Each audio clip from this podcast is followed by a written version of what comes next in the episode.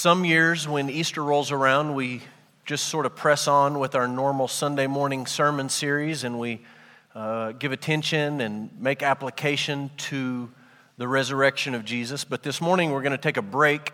We've been working through the Gospel of John. We're going to take a break from John, and we're going to spend one morning looking at First Corinthians fifteen, in particular verse one down to verse eight. And we're just going to talk about very basic but very important foundational truths when we think about Easter and we think about Good Friday and we think about what it means to be a follower of Jesus. And so we're just going to begin by reading. If you would follow along as I read, this is the Word of God from First Corinthians fifteen, beginning in verse one. Paul says, "Now I would remind you, brothers, of the gospel I preached to you, which you received, in which you stand, and by which you are being saved, if you hold fast to the word I preached to you, unless you believed in vain. For I delivered to you as of first importance what I also received, that Christ died for our sins in accordance with the Scriptures, that he was buried, that he was raised on the third day in accordance with the Scriptures, and that he appeared to Cephas and then to the twelve. Then he appeared to more than five hundred brothers at one time, most of whom are still alive, though some have fallen asleep. Then he appeared to James, then to all the apostles. Last of all, as to one untimely born, he appeared also to me." That's the Word of God. Let's pray together. Father, we have gathered together to celebrate the life and the death and the resurrection of Jesus. Father, you have filled our hearts with hope. And as we look at this scripture this morning, and we think about these basic, life-changing truths, Father, we pray that the same Spirit that inspired the Apostle Paul to write these words would press them home to our heart this morning. And we pray in the powerful name of Jesus, amen. You probably heard news this morning. There was a bombing on the other side of the world as Christians were gathering together to worship, to celebrate Easter. I want to tell you a Another story about a different bombing. This is September nineteen sixty-three, Birmingham, Alabama. Several members of the K K K in the early morning hours snuck into the basement of the sixteenth Street Baptist Church in Birmingham. Accounts differ. No one really knows. I, I read a number of, of different totals, but uh, the most common number seems to be twenty-two. twenty-two sticks of dynamite they took with them into the basement of that church in the early morning hours. They set the dynamite up, and they left. And that morning, people began to show up at the sixteenth Street Baptist Church, as they always did. Uh, in particular, down in the basement, children were gathering for Sunday school. And as they were gathering, the phone rang. I believe it was in the choir room. They answered the phone. The voice on the phone said, "One minute." And within a minute, before a minute had passed, the dynamite exploded. And it was a horrific, horrific attack. There were, at the moment the bomb went off, twenty-six children in the basement. twenty-two of them survived with injury. Four died. Addie Mae Collins, who was on the top left, and we'll talk about her in a minute, Denise McNair, Carol Robertson, and Cynthia Wesley. And you can imagine the pain for that congregation. You can imagine the pain for our brothers and sisters on the other side of the world as they woke up to something similar and experience something similar this morning. You can imagine the pain not just for a church family, but for a family. And I want to tell you just an interesting story about Addie Mae Collins. Her family obviously uh, had a funeral. They buried her in the Greenwood Cemetery in Birmingham. And for over thirty years, her family would go back and visit her grave. They would take flowers, they would pay their respects, they would go just to think and to reflect and to remember. And they did this for over thirty years. And then in the late nineties, the family was getting ready to move across country, and they wanted to take Addie with them. They didn't want to leave her behind, so to speak. And so they paid somebody to dig up her remains, and they were going to move her remains where the family was going. Something interesting happened when they started digging. They didn't find her. She wasn't there. I, I don't mean that They dug down, they found the casket, they opened it up, and she wasn't in there. I mean, they dug down and there was no casket. No one was there. You can imagine a family who had gone through what they had gone through and had the memories that they had and the experiences they had experienced, who then wants to move their family member across country only to find she's not there. I mean, they were distraught, and they had to meet with, with people at the cemetery. And so they had a meeting, and the folks at the cemetery out of the gate said, "You probably dug in the wrong spot. Let's check the map. Let's go back to the records and see where we buried her." And so they got the records out and they went back. They checked, checked the map. They went back and they said, "No, that's, that's the spot we have written down." And so at the next meeting, they sat down with the family and they said something like this: "Someone probably stole the body." To which the family said, "And the casket? You know, and for thirty years, we've been coming to this spot. As soon as the service was over, we've been coming right here. We never saw the dirt disturbed. We never saw a hole in the ground. We never, you know, we never noticed anything. That doesn't seem very likely." And so that didn't really float. And so you can feel the pain of the cemetery officials. They really don't know what to do or what to say. And what they ended up saying in the end is, "We probably put the tombstone in the wrong spot. We probably put the grave marker in the wrong location. She's here somewhere, of course. We know that. We were here at the funeral. But we probably just put the marker in the wrong spot. We can't really just go around digging up everything, and we're sorry." You know what's interesting is the cemetery met with that family, family of Addie Mae Collins. Not once in all of the accounts that I read did the cemetery suggest the possibility that maybe Addie Mae Collins was alive. No one suggested it. That's because it would be preposterous to suggest it, right? You say to this family, "Well, maybe she came back from the dead." The family would look at you and say, "We were there at the sixteenth Street Baptist Church in September of nineteen sixty-three when the dynamite went off. We saw her remains. She is not alive." And yet that's exactly what the first Christians said about Jesus when his body turned up missing. Where did he go? What could have happened? His closest friends, his earliest followers, insisted that he was alive. And it was a preposterous story. It was as preposterous then as it would have been for the cemetery to say this to the family of Addie Mae Collins in the late nineties. No one believed them. And people had all sorts of explanations about what might have happened. One of the earliest theories explanations was that the women just went to the wrong spot.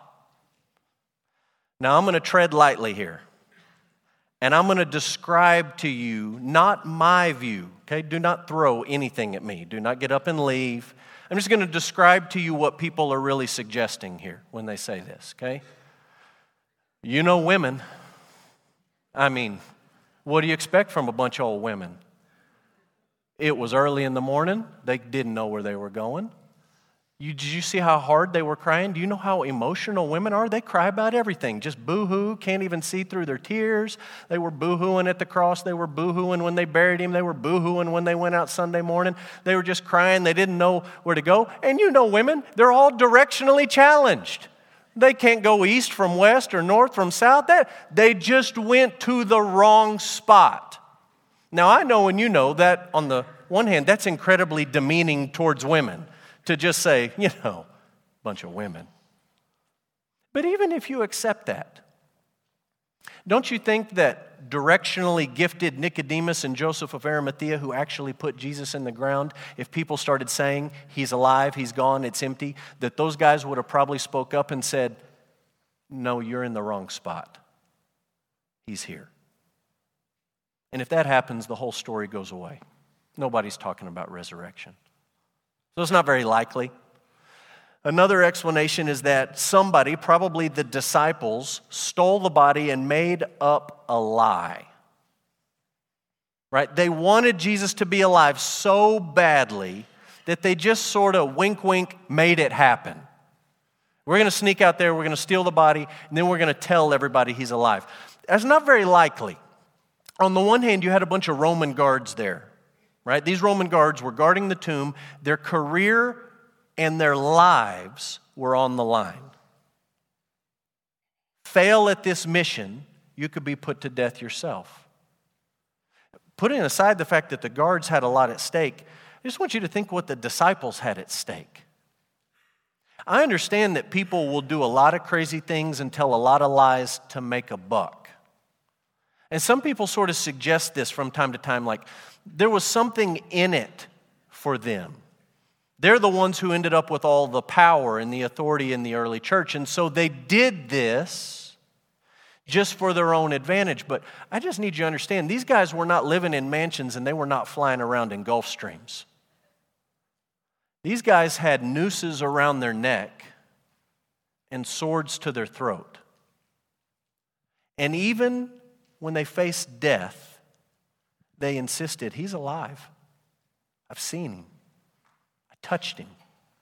I talked to him." One of the men in the early service is involved in prison ministry, Kairos prison ministry. He came up to me after the service. He said, "You know, I was talking with a prisoner on multiple occasions," he said it's happened more than once, "talking with a prisoner down at the Wallace unit, and I've asked these men, I've looked them in the eye, and I've asked them, why do you believe that Jesus is alive?" And he said multiple people incarcerated for committing crimes have looked back and said, anyone will say anything for a buck, but when your neck's on the line, the truth comes out. These guys went to their deaths, some of them very painful, very humiliating, not backing off this story one bit. You heard the same thing from a guy named Chuck Colson. We talked about him a few weeks ago. He was involved in the Watergate scandal. He went to prison for that. Chuck Colson said, "You know why I believe Jesus is alive? Here's why I believe he's alive. There were twelve of us that knew about the Watergate scandal. We couldn't keep the lie a lie for three weeks. And we all folded. We were all found out." You're telling me that dozens and dozens and hundreds of people were in on this lie and the truth never got out? I'm not buying it. He's alive.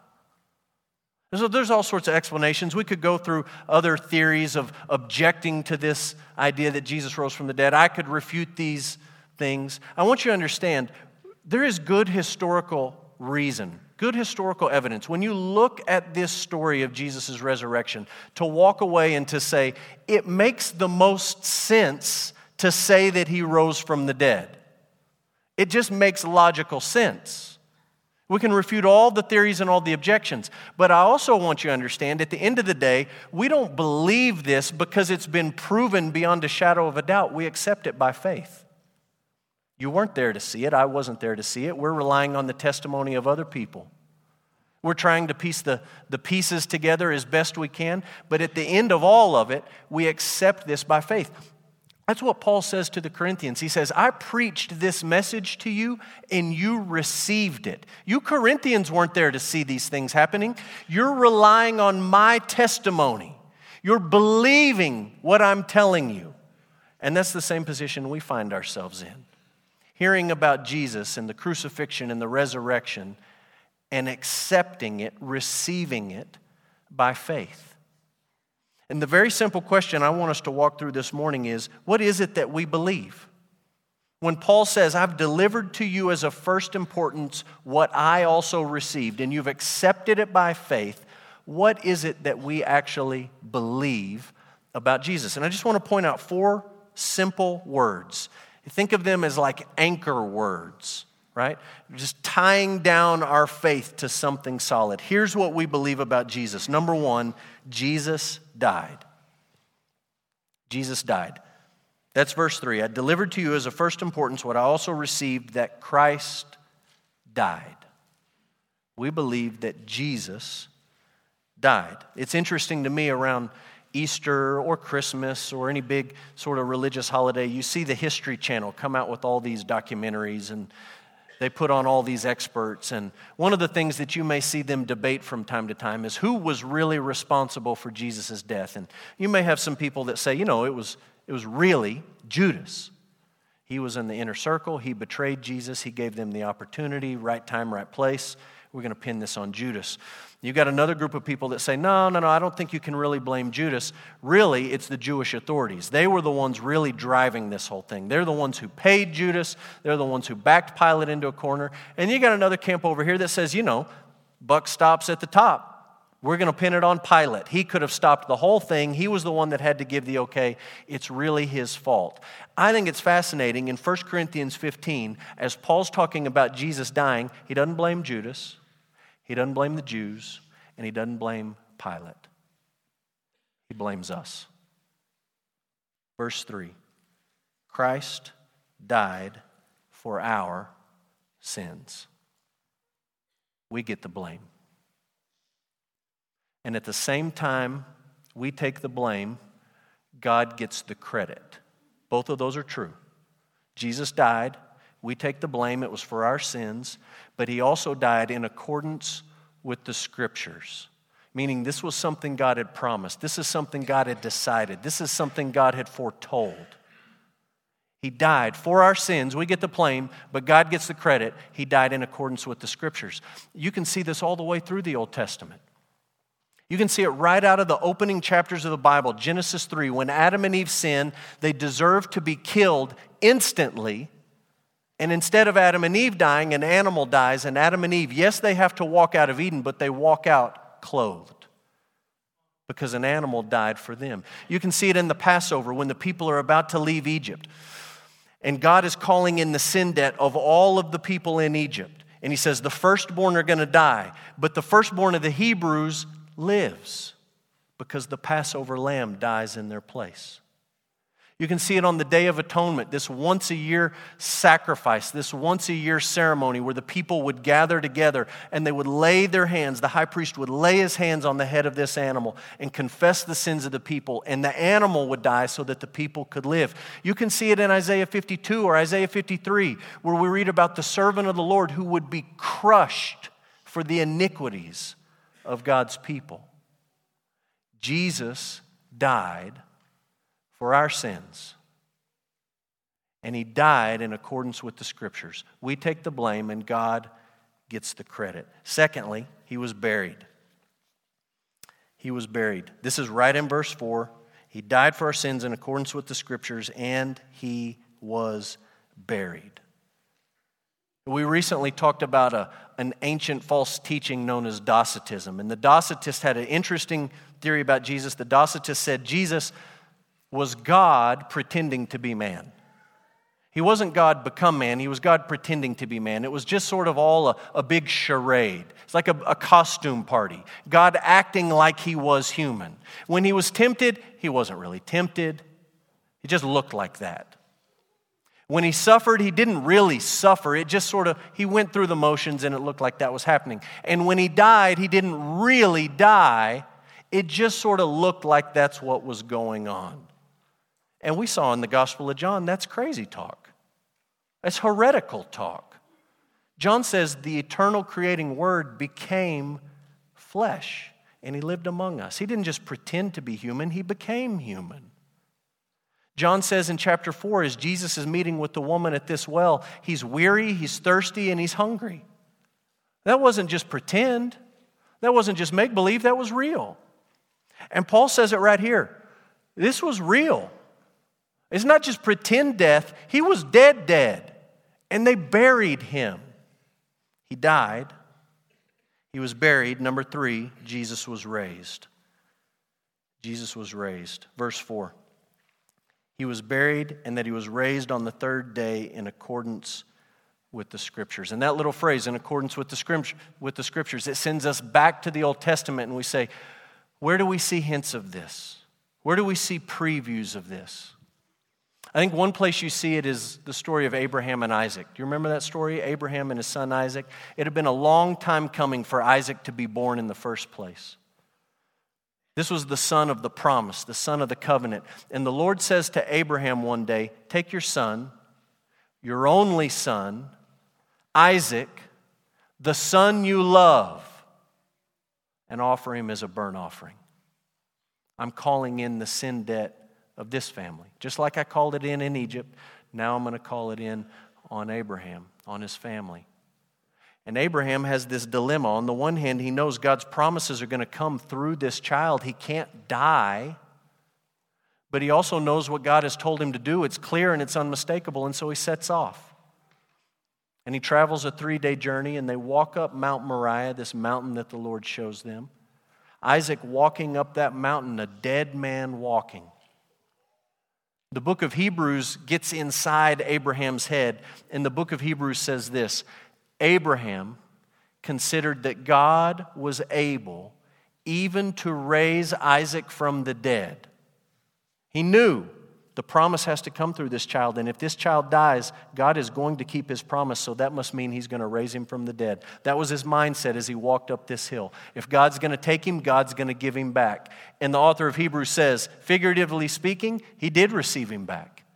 He walked up that mountain, a dead man walking. He walked down the mountain very much alive. Why? Because the substitute died in his place. The Lord provided this. It was as if he came back from the dead, according to the author of Hebrews. If you don't like that illustration, maybe you could go to the book of Ezekiel. And you remember the, the thirty-seventh chapter of Ezekiel, the prophet has a vision. In this vision, he looks out across a field, and in this field, all he sees are dead, dry, dusty skeletons. Just a bunch of bones. And the Lord speaks to Ezekiel and says, Son of man, can these bones live? And Ezekiel replies back and he says, Lord, you know if they can live.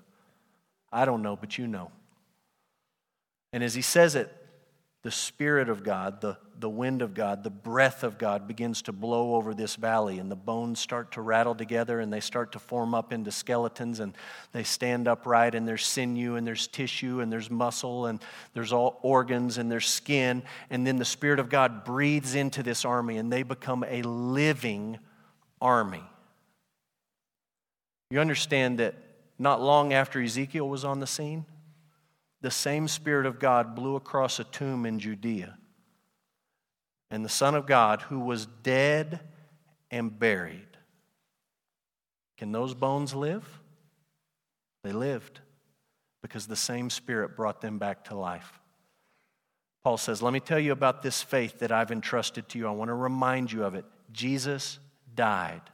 You get the blame, God gets the credit. It was for your sins in accordance with the Scriptures. He was buried. It was real death, as real as real can be. And he was raised, just as God promised through the Scriptures. Last word in your outline is this: Jesus appeared. Verse five, he appeared to Cephas. He appeared to the twelve. Verse six, he appeared to five hundred at one time. And Paul says some of them are still alive. If you want to ask them about it, go talk to them. They'll tell you the same thing. They won't back off this story any more than I will. Verse seven, he appears to James, his brother, who was formerly a skeptic and an unbeliever. He appears to the apostles. Verse eight, he appears to the apostle Paul himself as he's traveling to persecute Christians. He appears. He really was alive. It wasn't just a dream. It wasn't just you had something funny for dinner and you had a, an odd vision during the middle of the night. This was multiple people on multiple occasions seeing, touching, listening to, and eating with Jesus. Dead, buried, raised, and appeared. Paul says, this is the gospel I preached to you, and you received it. And then he throws in this warning. He says, I hope that you have not believed in vain. I hope when you accepted this story, it wasn't just a, a spiritual going through the motions. I hope it wasn't just a, you know, filled out the card, raised your hand, walked the aisle, got baptized, did that sort of thing. I hope that you not only received this gospel, but that you are standing on it now. Because Paul knows if you stand on this gospel, it makes all of the difference in the world. This is not just some, some abnormality, some quirk of religion or spirituality that Christians particularly celebrate one time every year. This is life-changing, and it's death-changing. And so the last thing that I want to share with you is this. What difference does the resurrection make? Three simple ideas. The first is sin has lost its power and death has lost its sting.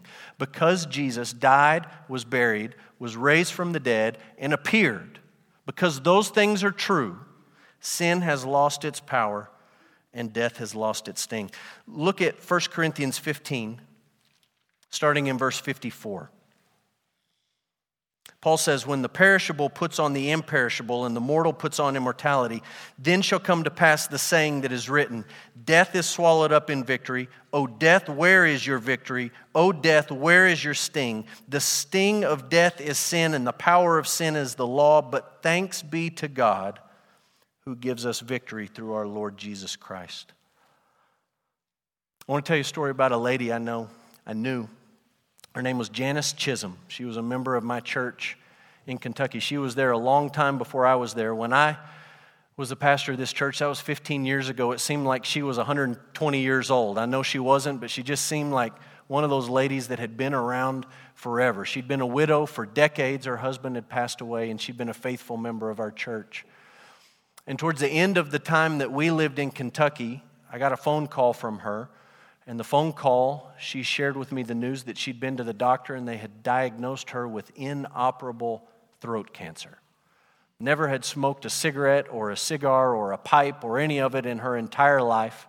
And she gets this diagnosis, and I thought, man, what a what a crushing thing. And so I, I need to go see this lady. I need to go visit this lady. And I did multiple times, initially and then uh, multiple times before we left. And I got to tell you, I have never in my life seen a human being face death with as much courage and resolve as Janice Chisholm. I tried to find a picture of her. I looked for her obituary online. They did not put a picture of her in her obituary. So I'll just describe her to you so that you can sort of have in mind what I have in mind. Just think like some old church directory. Remember when we used to have church directories? And think about the old gray-haired, blue-haired widow in the picture, and you look at her and you think, she could break just sitting in that chair. I mean, she's prim and proper, and her hair is just right, and she looks delicate and fragile. And I'm telling you that I had multiple conversations with this woman where I walked away thinking, I have never in my life seen anyone face death quite like this. How do you explain that? You could say, well, she knew loss in her life. She lost her husband, so she was used to dealing with death, maybe. I don't know. You could say she was from a, an old school tough generation, and she was, right? She wasn't some millennial snowflake upset about everything and, you know, ruffled by all these different things. I mean, she was tough. There's no questioning that. But I asked her multiple times, how are you handling this? I don't mean how as in how do you feel. I mean, how are you actually handling this the way that you're handling it? What's your secret? And just about every time I asked her the question, she'd look in my eyes without thinking or hesitating, and she'd say, Jesus. It makes the difference. It changes the way that I live, and it changes the way that I die. Sin doesn't have any power over me. Death doesn't have any sting for me. What am I afraid of? Absolutely nothing. Look, this is real life stuff. This is the kind of stuff that on Easter Sunday, when you turn on the news and you see that churches have been bombed on the other side of the world, we grieve for those people in those churches. We mourn the loss of life and the violence and the hate. But we grieve as people who have hope. We don't grieve as people who have no hope. We don't grieve as people who don't understand what's happening or, or don't understand the hope of the resurrection. Of all Sundays, the day that we would grieve with hope, this would be the Sunday. Death has lost its sting and sin has lost its power. Secondly, Christ will return and he will rule over all creation.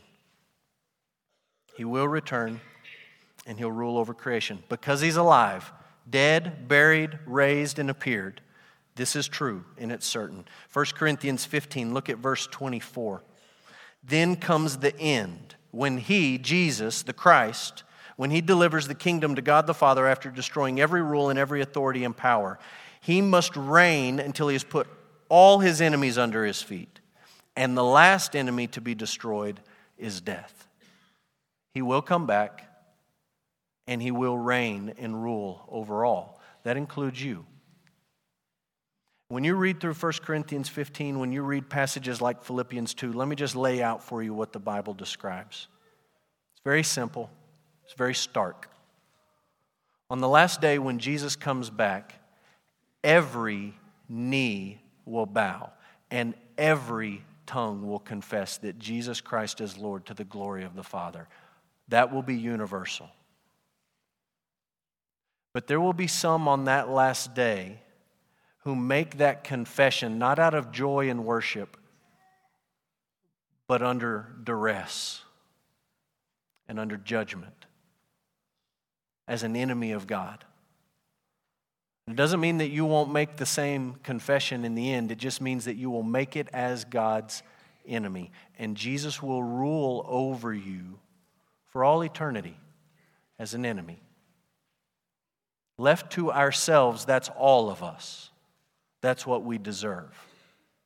But what Paul's describing here, this good news, this gospel news, is that because Jesus died and was buried and was raised and appeared, in the end, when Jesus is ruling and reigning over his enemies, it's almost too good to be true. You won't be under his boot. You won't be the object of his wrath. You won't be his enemy. You'll be his child. You'll be invited up on the throne to rule and to reign with him. And the difference could not be more stark. And you can call it old school hellfire and brimstone preaching. You can call it trying to scare somebody. You can call it whatever you want to call it. That's what the Bible describes. Because he defeated sin and death. He died, he was buried, he rose, he appeared. He is coming back and he will rule over all of his enemies. Thirdly, lastly, believers, Christians, will be raised from the dead never to die again. Raised from the dead, never to die again. Look at First Corinthians fifteen, verse twenty. But in fact, Christ has been raised from the dead, the first fruits, the foretaste of those who have fallen asleep. As by a man came death, that's Adam, by a man has come the resurrection of the dead, that's Jesus. As in Adam all die, so also in Christ all shall be made alive, but each in his own order, Christ the firstfruits, and then at his coming, those who belong to Christ. One of my favorite musicians is Johnny Cash. My family does not appreciate my love for Johnny Cash songs. When we get in the truck and it comes on the shuffle, I get outvoted five to one for a pass on Johnny Cash. But if it's just me, I like to listen to Johnny Cash.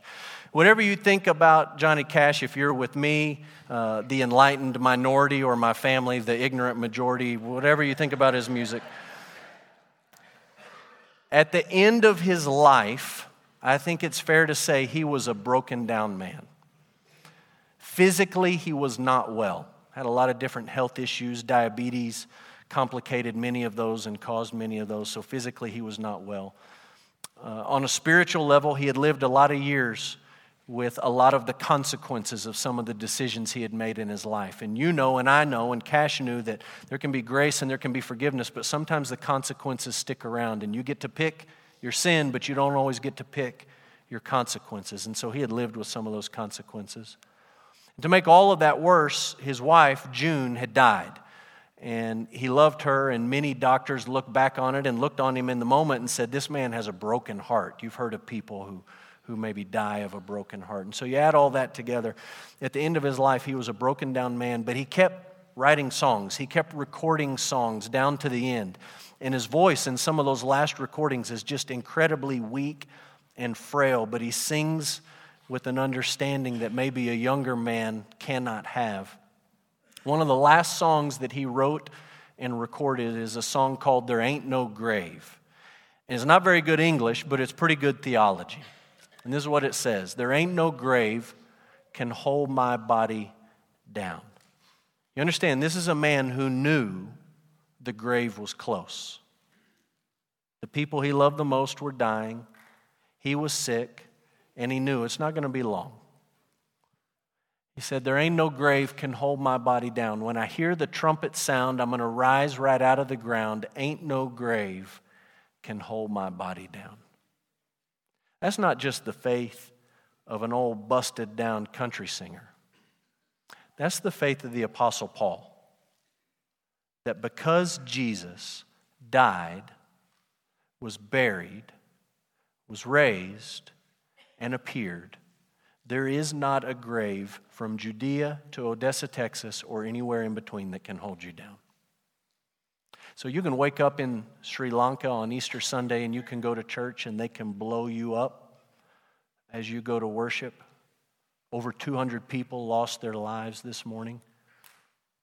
There is not a grave that can hold you if you're a follower of Jesus. You can go to Sunday school in Birmingham, Alabama, nineteen sixty-three. You can be right next to Addie Mae Collins when the twenty-two sticks of dynamite go off. Your family can lose your grave, where you're buried. We don't even know where you're at. It's okay, because in the end, there is not a grave that can hold you. You can be like my friend Janice Chisholm. You can never smoke a day in your life. You can get inoperable throat cancer. They can send you home to die. And you can go home confident that in the end, there is not a grave that can hold you down. You can be like Johnny Cash. You can have the, the fame and you can come crashing down in so many ways in your personal life, and you can uh, have a reputation and great hits, and you can die in the end of diabetes and a broken heart, and you can have confidence that in the midst of this suffering, there is not a grave anywhere that will hold me because of what Jesus has done. You can be like the Apostle Paul. Many of the other apostles who had the noose around their throat and the sword to their neck, who died in horrible ways, refusing to back down off the story that Jesus died, Jesus was buried, Jesus rose, and Jesus appeared. And you can know that even if they kill you, it's okay, because in the end, there is not a grave that can hold you. You can die comfortably, peacefully, under the care of hospice professionals, and you can just sort of take one last breath and slide off into eternity. And if that's how you go out, you can go out knowing, in the end, there is no grave that can hold you down. Jesus died. Jesus buried. Jesus raised from the dead. Jesus appeared to his followers. Changes the way you live, and it changes the way that you die.